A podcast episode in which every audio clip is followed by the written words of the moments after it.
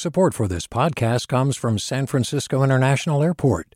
At SFO, you can discover award winning flavors and unique shops all before takeoff. Learn more about what's at SFO at flysfo.com. Hi there, I'm Rund Abdelfatah from Throughline. If you're listening to this podcast, you know that KQED produces exceptional storytelling that keeps you informed, inspired, and entertained.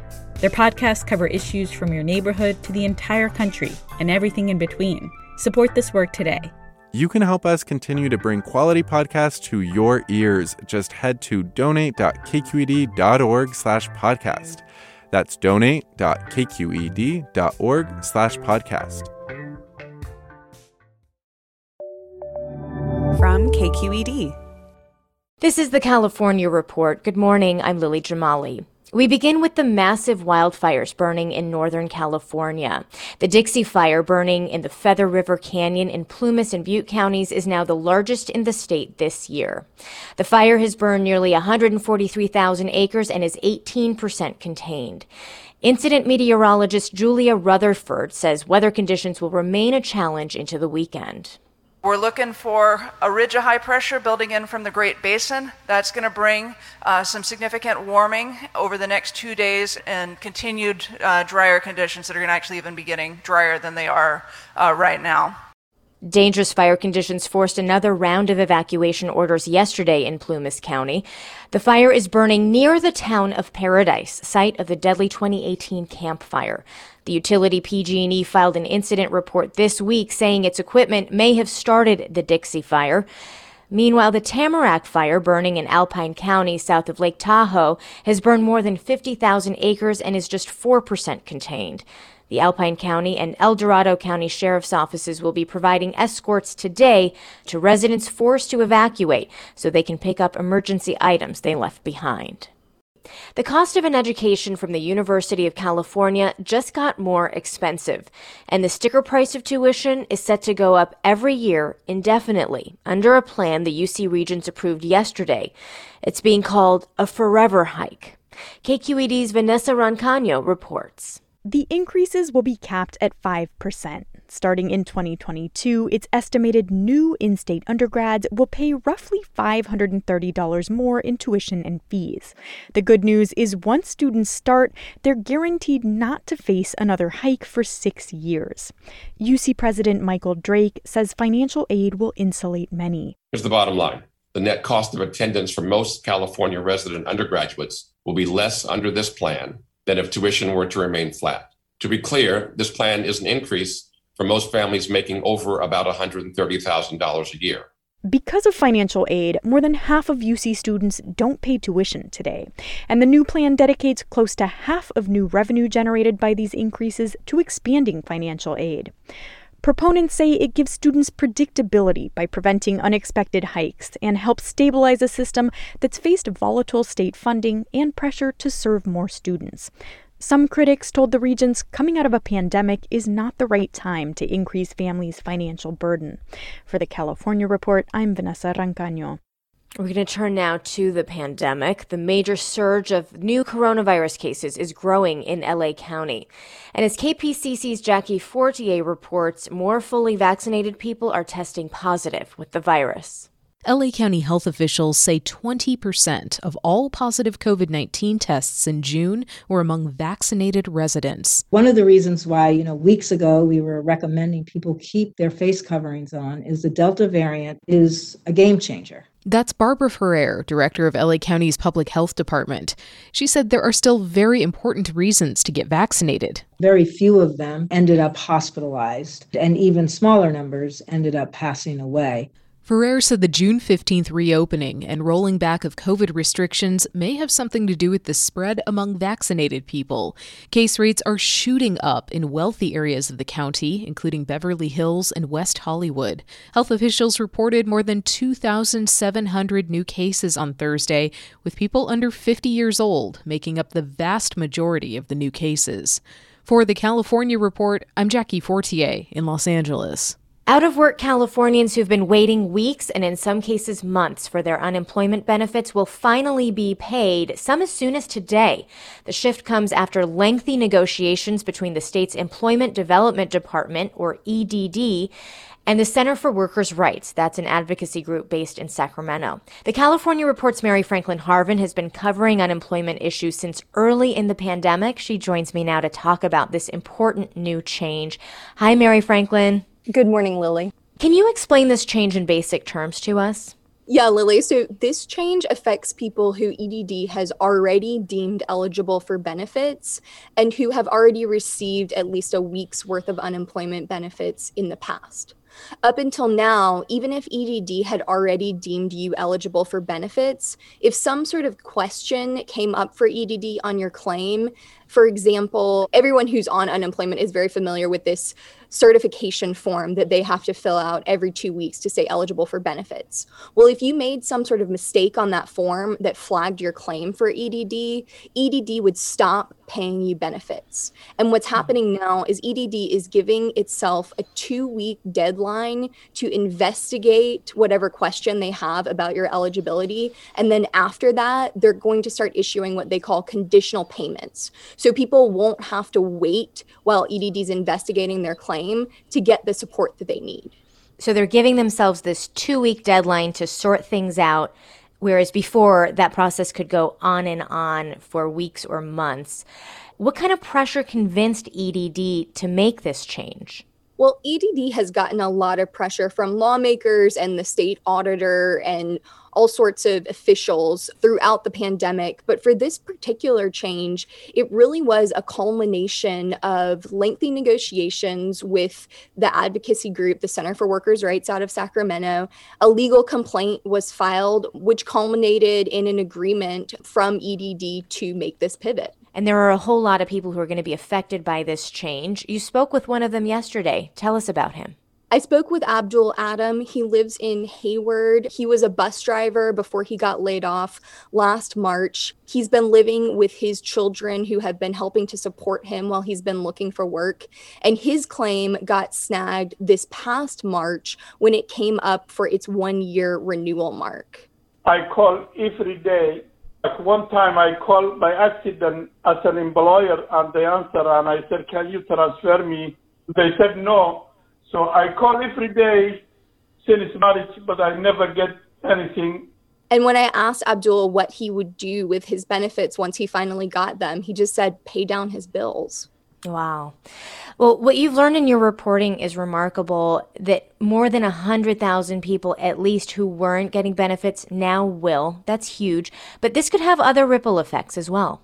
That's right. Because if EDD can decongest one part of its system, that helps the flow of lots of other processes. It's like an ecosystem. And, you know, the person who helped me understand the interconnectedness really sharply was Daniela Urban. She's the executive director of that Center for Workers' Rights, that advocacy group behind this change. About a month or so ago, Daniela and I were talking about the hopeless place that people are in when their claims get flagged by EDD because it is so hard to get through. And she said something to me then that now feels really prescient. If they were able to simply pay benefits while they investigate whatever issue it was, then the number of calls each week to EDD would drastically reduce because people would be getting payments in the meantime. I wouldn't be so concerned about putting food in their mouth that they feel like they need to call EDD every hour to try to get it remedied. And Lily, you know, the EDD call center data for the week of July 10 through July 17 shows around 250,000 calls answered by staff out of more than 3 million calls entering the call center. So there's a hope that this pivot will help to ease that incredible load for both EDD staff and for people who are carrying the burden of not getting their benefits.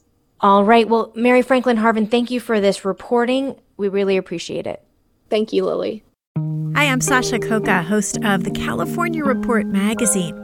Every week, we bring you stories about what connects us in the giant, diverse Golden State. Because what happens in California changes the world. I love this place. We were once seen as like the place to be, California. The land of milk and honey. That's where you go to Sunshine State, but we just have challenges right now. KQED's California Report magazine. New episodes drop every Friday, wherever you get your podcasts. Hey, it's Avery Trufelman, host of Articles of Interest. And I've got to say, I've been a fan of KQED ever since I was a little kid and I would come out to San Francisco to visit my grandma. It was just what we'd always turn on every time we got in the car, every time we were making dinner and turning on the radio. Was always KQED. And then over the years, I've become a massive fan of KQED podcasts because this is local reporting at its best. These are answers to questions you've always wanted to know, interviews with exciting, unusual voices, necessary journalism, all told with love and care and artistry. And did you know that a majority of KQED's funding actually comes from members? It's just people like you and me supporting the programs they love while also getting access to cool events, behind the scenes footage, and so much more. If you want to sign up and be a part of this amazing community, visit donate.kqed.org slash podcasts to become a member today. That's podcasts with an S. Thank you for listening and thank you for your support. The opening ceremonies of the Olympics in Japan are underway this morning. At this year's Games, a handful of sports are making their debut. Among them are two that have a special place in the hearts of many Californians skateboarding and surfing. The California Report's Keith Mizuguchi spoke with Selema Masekela, a longtime action sports commentator and host. Surfing and skateboarding have a long history in California. Could you take us through a little bit of that history? Some of the people that you know, helped innovate the sport from the state and why it's such an important part kind of of the culture and fabric of the state. Obviously, surfing is, is such a huge part of Southern California, like aspirational culture.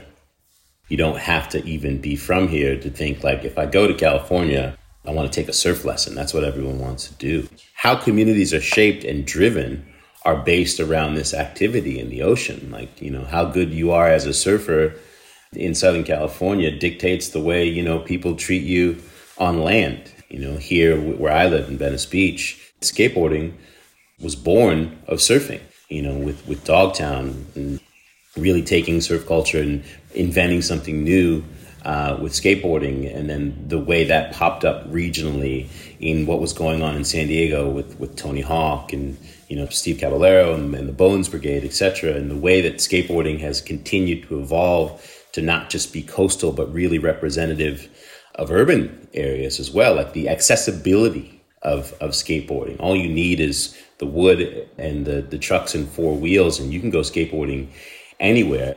Do you think there are a lot of misconceptions about the sports that you know they're only these kids wearing baggy shorts or you know baggy jeans. And uh, you know so many of the kids are you know just these white kids that are trying to do something other than play baseball and football. It's really a diverse group of athletes that are participating in sports right? Yeah. I mean skateboarding especially when you talk about diversity and inclusion skateboarding has always been the first in line. And again that lack of barrier to entry of where you live making the huge difference. And you could be a hip hop kid and you could be a punk rock kid, you could be an emo kid, whatever, but like, do you know how to fall and get back up?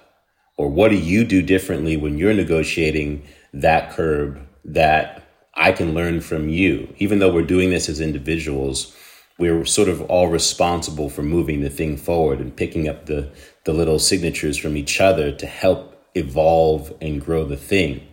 And that's one of the things that's so beautiful ab- about the camaraderie of skateboarding in that it can pass through, you know, whatever your economic status is concerned or race or even gender are so much far less of a factor. I think surfing has been far slower to to adapt and become inclusive. We see the conversation strengthening now uh, in these last couple of years, but of course, the barriers to entry is in surfing has always been about where you live and you go back to Southern California and the history of redlining and why most you know neighborhoods and communities that are coastal are mostly white, and you're able you're able to see why black and brown folks um, were slow to be able to, to gain participation, but we're seeing the landscape start to expand and it's it's exciting to see. That was Selema Masekela, a longtime action sports commentator and host who will be commentating on surfing during the Tokyo Olympics.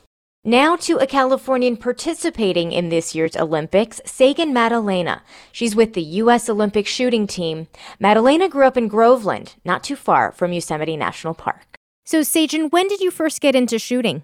I got into shooting around 2009 through 4 H. And also, my grandpa taught me about gun safety and handling firearms, but mostly through the 4 H program where I grew up, Groveland, California, and the Jamestown Mother Lode Gun Club. You did end up having quite a bit of success in college. Uh, did you ever imagine you would make it to the pinnacle of your sport?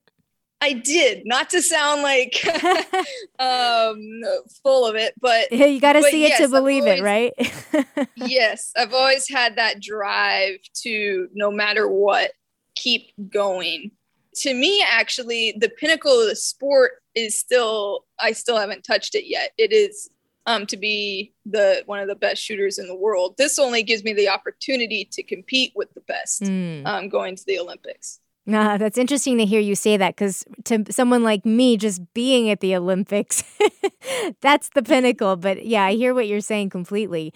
And Sagan, you did try to qualify for the 2016 Olympics, but you missed out. And this last year has been super challenging for everyone. But what has the pandemic meant for you when it comes to training and practicing as you get ready for these games? Was it disappointing to have the games canceled last summer? Well, I think it was a blessing in disguise. At least it was for me because I wasn't at my peak at that point. I have been with the um, Army Marksmanship Unit, so I'm a rather new soldier, two years. But if I subtract a year and if trials were a year before, I was still rusty and getting my muscle memory back down from after basic training. So I wasn't quite prepared then versus now I, I've had a chance to really ingrain my training back into um, my subconscious and I was more prepared this year than I was last. That was Sagan Maddalena of the U.S. Olympic shooting team. And that is the California Report for this Friday, July 23rd. We are a production of KQED Public Radio. Our engineers are Katie McMurrin, Danny Bringer, and Jim Bennett, with assistance from Seal Muller. Our producers are Mary Franklin Harvin and Keith Mizuguchi. Our senior editor is Angela Corral. Our director of news is Vinnee Tong. Our executive editor is Ethan Toven-Lindsey, and our chief content officer is Holly Kernan. I'm Lily Jamali. Thank you for listening. Have a great weekend. Support for the California Report comes from Eric and Wendy Schmidt through the Schmidt Family Foundation, working together to create a just world where all people have access to renewable energy, clean air and water, and healthy food. On the web at theschmidt.org. Paint Care, now with 800 drop off sites in California where households and businesses can recycle their leftover paint. More at paintcare.org and Stanford Medicine, protecting your health and providing dependable care with safe in-person appointments and video visits. stanfordhealthcare.org/adaptingcare. Do you love learning about the San Francisco Bay Area? Its history, its people, its unique blend of cultures? Then you should check out the Bay Curious book. I'm Katrina Schwartz, editor and producer on the Bay Curious podcast, and I'm here to let you know that for the month of May, we've worked out a sweet deal for KQED podcast listeners. Right now, you can get the Bay Curious ebook for $1.99. That's right, $1.99. Just search for Bay Curious wherever you get your ebooks or find a link in our show notes. This offer does expire at the end of the month, though, so you'll want to act on it fast. Happy reading!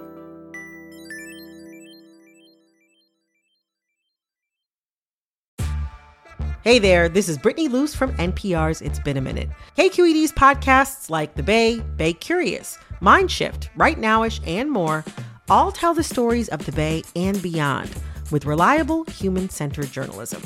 They aim to inspire, make you think, entertain, and expand your understanding of the place you call home. Here's how you can support podcasting at KQED. Showing your support is easy, and you can join Brittany in supporting KQED Podcast too at donate.kqed.org slash podcast. That's donate.kqed.org slash podcast.